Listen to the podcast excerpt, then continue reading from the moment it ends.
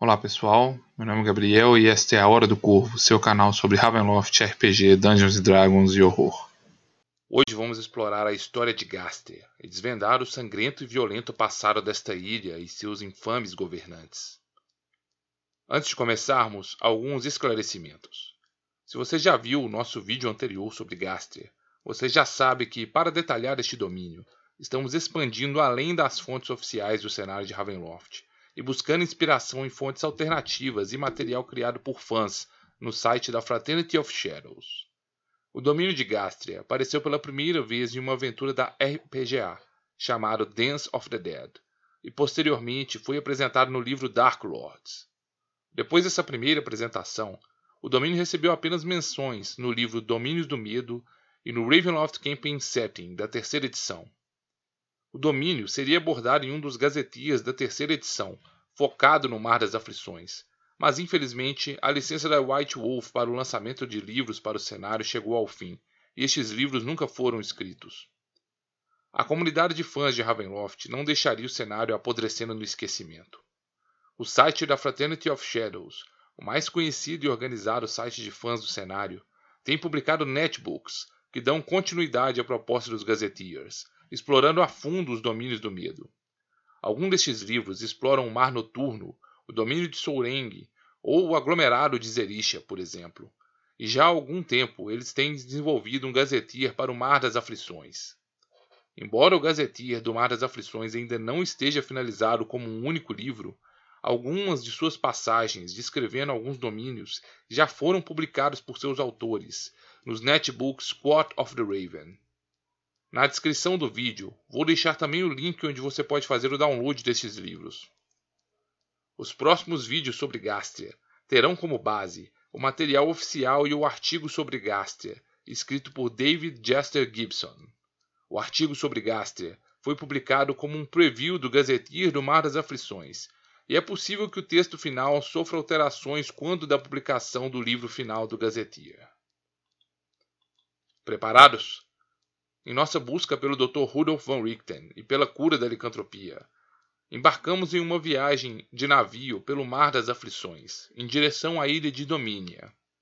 O navio que embarcamos, o Pelicano Negro, é um navio comercial e de passageiros, e fará uma longa rota por várias ilhas, até alcançarmos nosso destino final. Nossa primeira parada é a ilha de Gástria, onde diversos passageiros desembarcam para um grande baile organizado pelo seu governante, o ilustre Marquês Stefan de Polarno. Enquanto o capitão do navio está realizando negócios na ilha, tiramos um tempo para explorar a região e acabamos atraindo a atenção de um aristocrata, o barão Camar de Marrosso. Este gentil nobre é bastante curioso e receptivo quanto a recém-chegados na ilha. Nos convida para sua residência para um jantar, para que ele possa ouvir mais sobre as notícias do continente e partilhar de sua hospitalidade. Feliz por sermos tão bem recebidos em um local estranho, nós seguimos para sua morada, onde aproveitamos dos conhecimentos de nosso anfitrião para conhecer mais sobre a história de Gastria.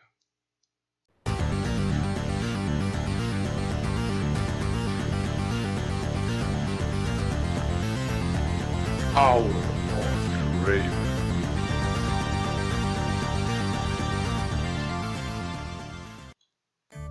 Aqueles que se debruçam sobre a história de Gastria encontram diante de si um interessante e curioso quebra-cabeça. Esta ilha tem uma população bastante culta e interessada pelas artes, e não faltam fontes de registro para sua história. Contudo, é necessário a um historiador estar sempre tentando discernir a verdade por trás das liberdades artísticas ou do estilo adotado por seus historiadores. Não é incomum que sua história seja registrada de forma poética e lírica, ou que muitos de seus autores optem por ênfases dramáticas ou temáticas em suas obras, que não prezam pela objetividade ou fidelidade aos fatos. Dentre os fatos que se podem extrair da história de Gastria, os registros mais antigos datam de cerca de 400 anos atrás, e começam quando um nobre, que perdeu prestígio e foi exilado de sua terra natal, decidiu se estabelecer na região. As referências a esta terra natal original deste nobre são vagas, e muito se especula sobre sua localização. A população de Gastria acredita ter uma origem comum com o domínio de Demon, e o uso da linguagem mordentiana na ilha pode indicar que de fato existe alguma relação entre o povo e as nações de Mordant e Dimonu, e que talvez eles tenham vindo de um mesmo mundo original, antes de serem tragados pelas brumas. Pouco se sabe também sobre a região de Gastria nesse período, e os registros também são vagos, não fazendo menção ao fato da região ser uma ilha, por exemplo. Sua população não é descrita como composta por pescadores, mas sim como fazendeiros, o que aumenta a confusão sobre o passado desta região. O passado e nome do nobre exilado que decidiu fixar residência nessas terras também está perdido em registros imprecisos, e a natureza de seus crimes e escândalos que o fizeram buscar exílio é desconhecida. Ele chegou a esta terra remota, habitada por camponeses e fazendeiros, trazendo parte de seus vastos recursos, e se tornou influente e poderoso na região. E, após um tempo, declarou-se como rei daquelas terras. Seu ato de usurpação política deu início a uma dinastia, por cerca de 200 anos sua família governou esta região de forma inconteste. O último governante dessa dinastia foi o rei Oderic, e seu governo foi marcado por graves crises, revoltas populares e uma terrível tragédia, que resultou por fim no isolamento de Gárcia pelas brumas. A turbulência política de seu governo foi marcada por revolta das massas populares, que, influenciada por lideranças políticas, se levantavam contra a aristocracia. Curiosamente, um dos mais influentes políticos dessa época era o primeiro marquês Stefan de Polarno, um nobre carismático, famoso e popular, tanto entre a aristocracia quanto entre a plebe, e conhecido por ser um campeão das causas populares e por sua gentileza e justiça. O atrito político chegou a um extremo durante um rigoroso inverno, quando o marquês incitou as massas contra o rei Odric, insinuando que este estaria armazenando grãos em seu palácio enquanto o povo passava fome.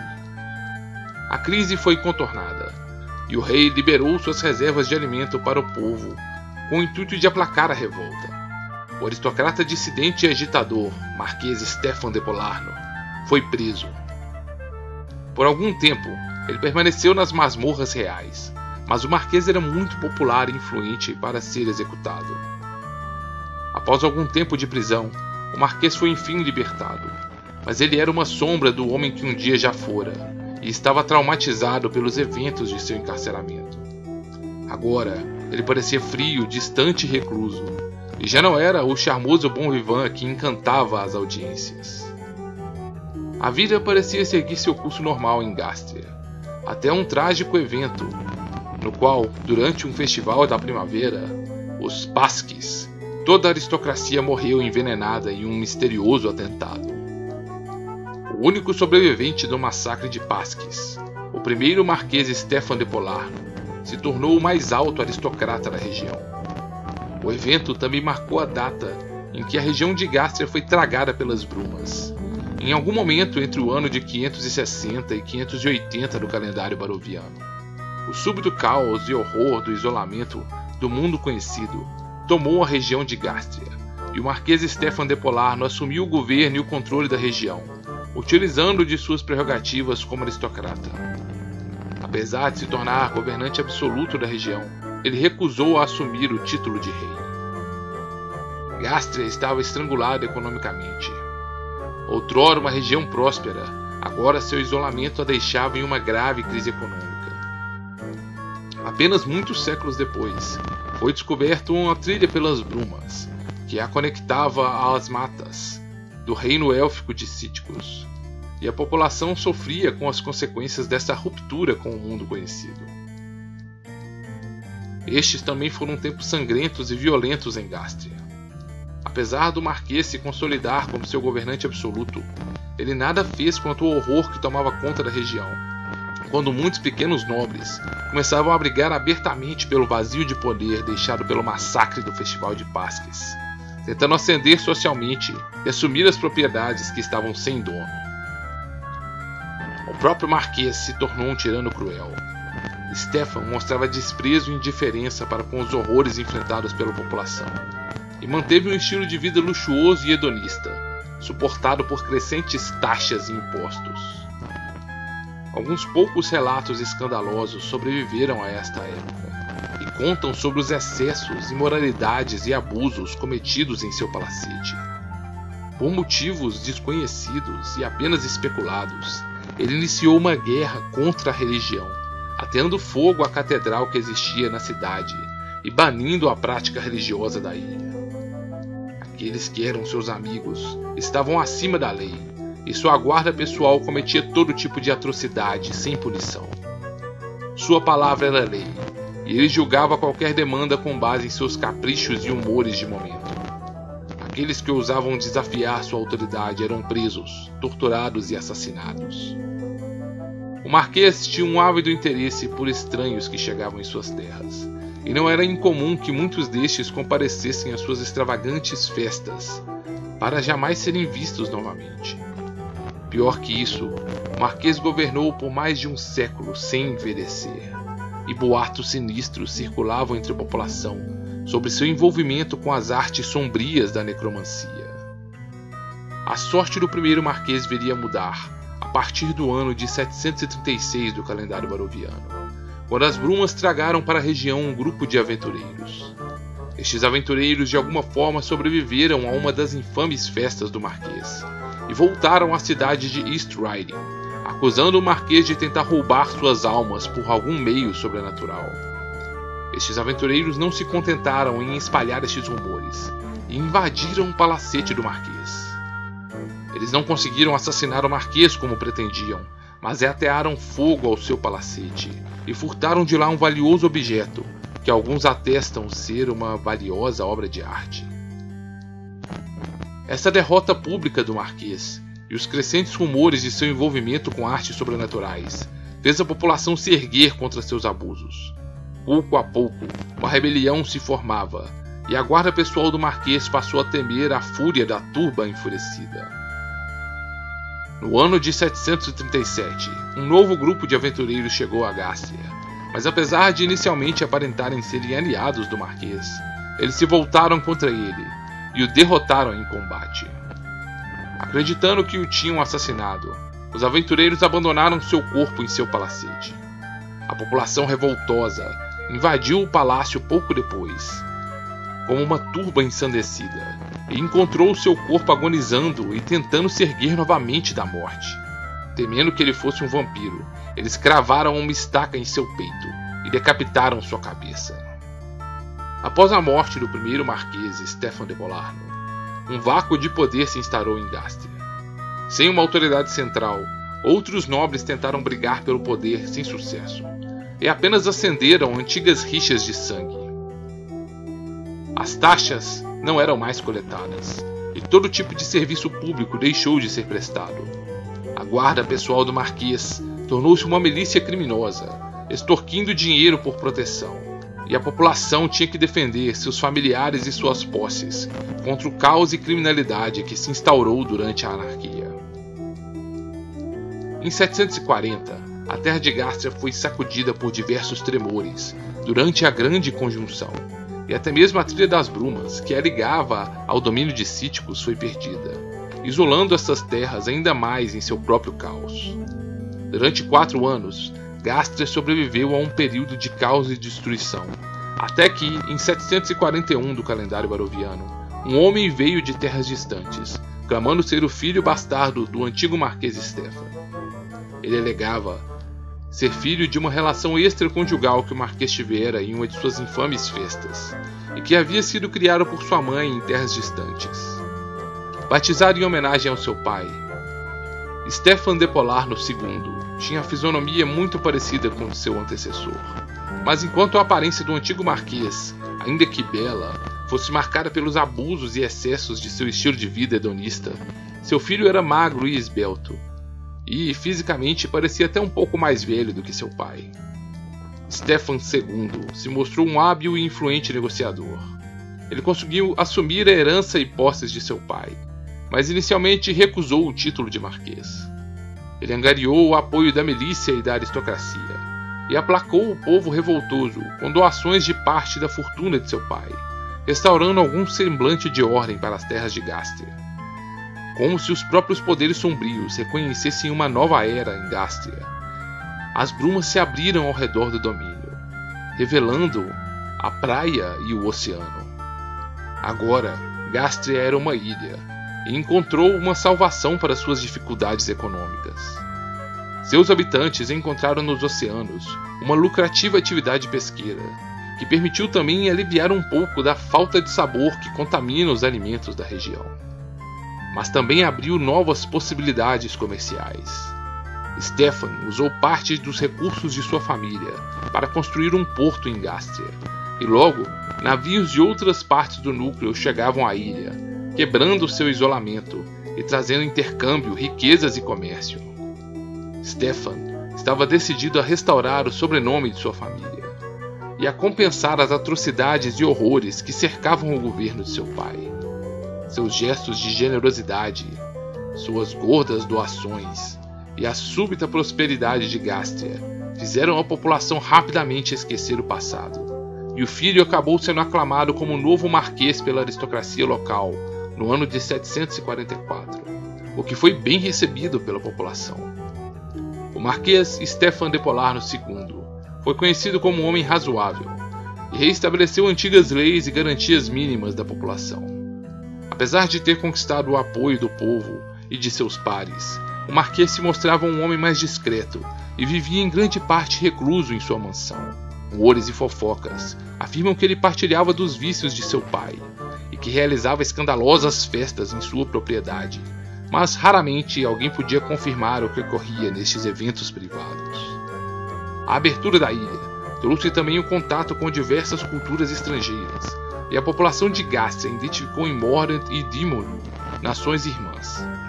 Contudo, foi em Dimon que a nova Gaster se inspira, absorvendo em parte sua influência cultural e acreditando partilhar de um passado e origem comum.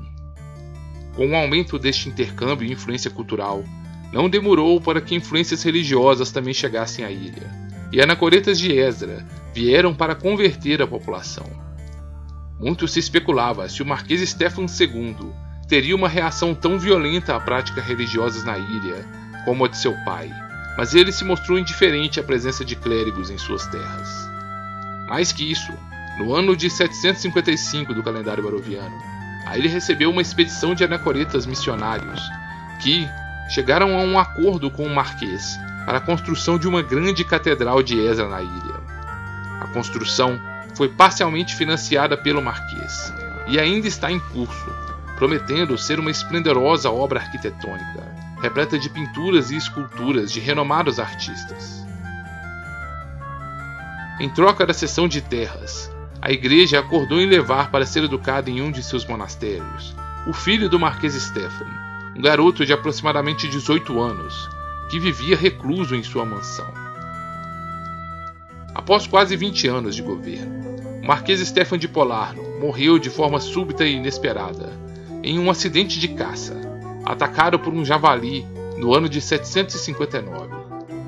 Pouco tempo depois, seu misterioso filho chegou à ilha, o jovem marquês Stefan de Polarno III, para assumir o título e propriedade de seu pai. Boatos dizem que o monastério onde ele estava sendo educado no continente foi vítima de um misterioso e terrível incêndio, pouco após sua saída, que vitimou todos os presentes. O mais jovem marquês Parece ter dado o espírito bom vivante de seu avô, e muitos aguardam ansiosos para saber como será sua gestão sobre a ilha. Após uma noite animada, nosso anfitrião, o Barão Camar de Marrosso, nos faz muitas perguntas sobre nossas aventuras pelo continente, e nós, por outro lado, o questionamos sobre a história da ilha de Gastria. Ele parece disposto a nos revelar bastante sobre a ilha, e até mesmo parece nos atiçar com possíveis segredos. Mais de uma vez ele menciona que a biblioteca do Marquês guarda registros mais precisos, e até mesmo que ele acredita haver um compartimento secreto em um de seus móveis, uma escrivaninha na biblioteca, onde estariam guardados os contos do primeiro Marquês, conhecido por seus escandalosos e infames relatos de seus exageros hedonísticos e pecaminosos. O barão não poupa seus recursos, para trazer pratos com algum sabor para este jantar, com peixes de águas profundas e especiarias do continente. Contudo, ao trazer um prato principal, um assado de pernil de cordeiro. Nosso olfato aguçado por nossa licantropia detecta um cheiro familiar, que ao mesmo tempo nos causa repulsa e faz o lobo dentro de nós salivar. O vistoso pernil de um cordeiro nos cheira como carne humana, e subitamente inventamos um motivo para nos afastar dali. Barão parece ao mesmo tempo preocupado e curioso com nossa súbita reação, enquanto balbuciamos desculpas e nos apressamos em nos despedir. Ele parece nos avaliar atenciosamente enquanto caminhamos para a saída. Então pede subitamente, com um tom autoritário, para que esperássemos. Ele então diz que perdoaria este deslize e falta de educação, se ao menos comparecêssemos como seus convidados no baile do Marquês, que aconteceria na próxima noite. Ele sabe que nosso navio ficará aqui pelo menos mais duas noites, e ele diz que ele e o Marquês ficarão profundamente ofendidos se rejeitarmos este convite. Desconcertados, aceitamos o convite que nos é entregue e retornamos para o navio para uma noite de sonhos atormentados. Quando amanhece, sob a luz do dia e o som das marés, questionamos nosso comportamento nervoso da noite anterior. Tudo talvez não tenha passado de um mal-entendido, de algum tempero desconhecido da culinária local ou do efeito do álcool em nossas mentes traumatizadas. A curiosidade também parece consumir nossas mentes. Não apenas para conhecer o famoso Marquês Stefan e seu luxuoso palacete evento, mas também para acessar sua biblioteca, onde o Barão Marrosso sugeriu que tantos segredos infames podem ser encontrados. Ao anoitecer, somos vencidos por nossa curiosidade e nos preparamos para as festividades, para então nos dirigirmos ao palacete do Marquês. Em seu salão iluminado, somos recebidos no luxuoso evento e partilhamos da hospitalidade e magnetismo pessoal do Marquês Stefan. Enquanto muitos convidados se divertem, aproveitamos um momento de distração para adentrarmos na sua biblioteca. Movidos pelo nosso desejo pelo conhecimento e despudorada indiscrição, conferimos a escrivaninha da biblioteca para buscar pelo compartimento secreto mencionado pelo Barão Marrosso. Para nossa surpresa, encontramos ali diversos documentos, com páginas de escritos infames e escandalosos do Marquês. Junte-se a nós, inscreva-se neste canal e vamos juntos revelar os escandalosos e infames segredos de Gastria.